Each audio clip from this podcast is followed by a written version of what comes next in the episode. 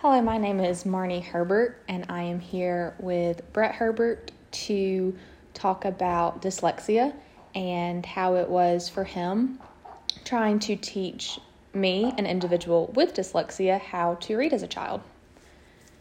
So, how did you start to notice that I wasn't reading like other children in my class were? I guess it was the most obvious when we were reading to you, and other kids would be picking out words, and you weren't doing that. But you also knew all these books by heart.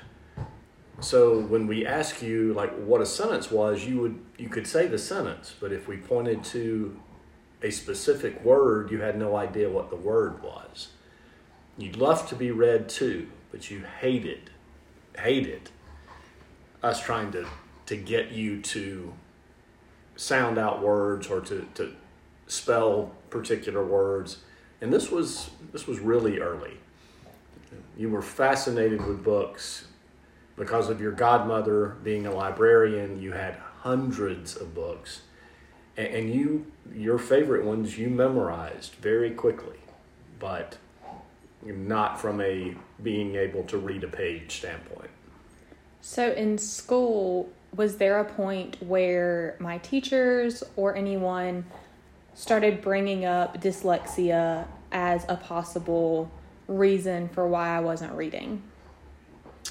Yeah, I, I, think it was in second grade that your teacher picked up on the fact that you were uh, scoring extremely high on tests where she read a question to you and you were failing miserably at test where you were expected to read a, a, a question and she started picking up on the fact that she thought you were having reading issues because someone in her family had just gone through that diagnosis.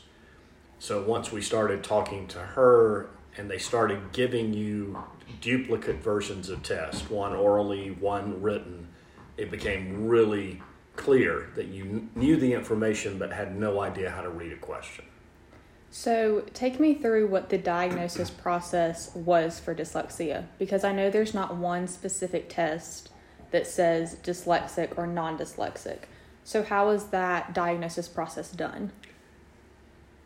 Well, as you will remember, we took you for years to a specialist in Atlanta who uh, worked exclusively in this area, and his his diagnosis originally wasn't dyslexia per se, but it was an eye disorder where you were seeing things different than than other kids which eventually led us to kind of understand that, that you had a form of dyslexia. Uh, but Dr. Cook, I think was his name, was specializing more in trying to train your eyes and how to see things correctly.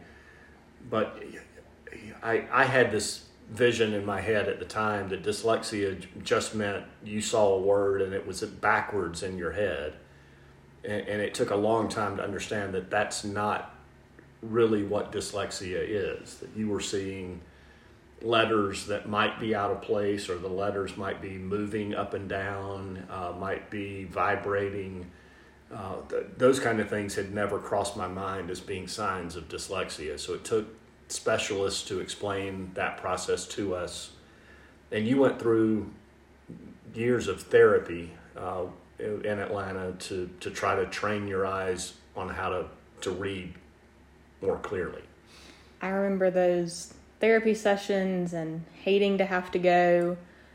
And my particular dyslexia, my biggest thing and still is, my letters will be 3D. And so I will see it on a page and it will be floating about an inch above the page as well. And that was just kind of trippy to look at trying to learn to read. So once I had the diagnosis, were there any tricks that they told y'all about how to possibly help me read, even though what I was seeing was not what you were seeing when we were both looking at the same page? Well, to be completely honest, that, that was one of the most frustrating things about the whole deal. I, I didn't know how to teach you anything. We could work on reading or spelling for hours and come back to it 30 minutes later, and you had no idea what we had just done. And I got incredibly frustrated. Um, and, and that's when we found another tutor that her specialty was teaching non readers how to read.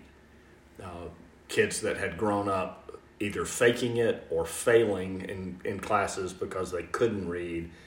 Uh, she would take these students that were several grade levels behind where they were supposed to be and teach them from from the beginning a, a new way to, to learn to read.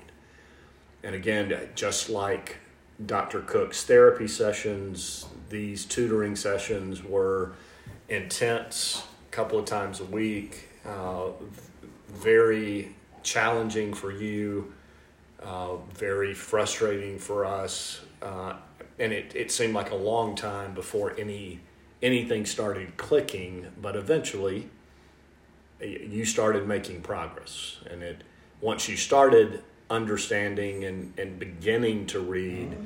you, you you really advanced fairly quickly. But getting to the part that there was any improvement took a long time.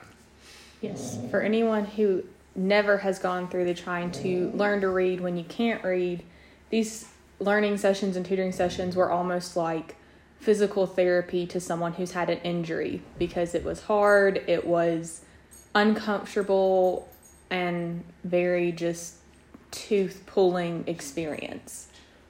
Is there anything that you have since learned about dyslexia that since I've learned to read has given you a greater understanding of what it was like for me as a child or is dyslexia still kind of a mystery disorder? I think there's still things we don't fully understand, but in recent years there have been some fantastic documentaries about what it's like to be dyslexic. It, it's come out that so many super successful people, super creative people have dyslexia. It's part of what makes them view the world in a different way and be able to come up with new uh, business ideas, new technologies, new art. Um, so it, I, I think some of the stigma about dyslexia being an in, indication that somebody was mentally not as bright have been completely dispelled and the the fact that you're learning that so many people in, in all these different fields are uh, using dyslexia to their advantage to fuel cre- uh, creativity and a different way of approaching problems has, has been interesting to learn. It really has. Well, thank you for participating in this podcast, and this is the end.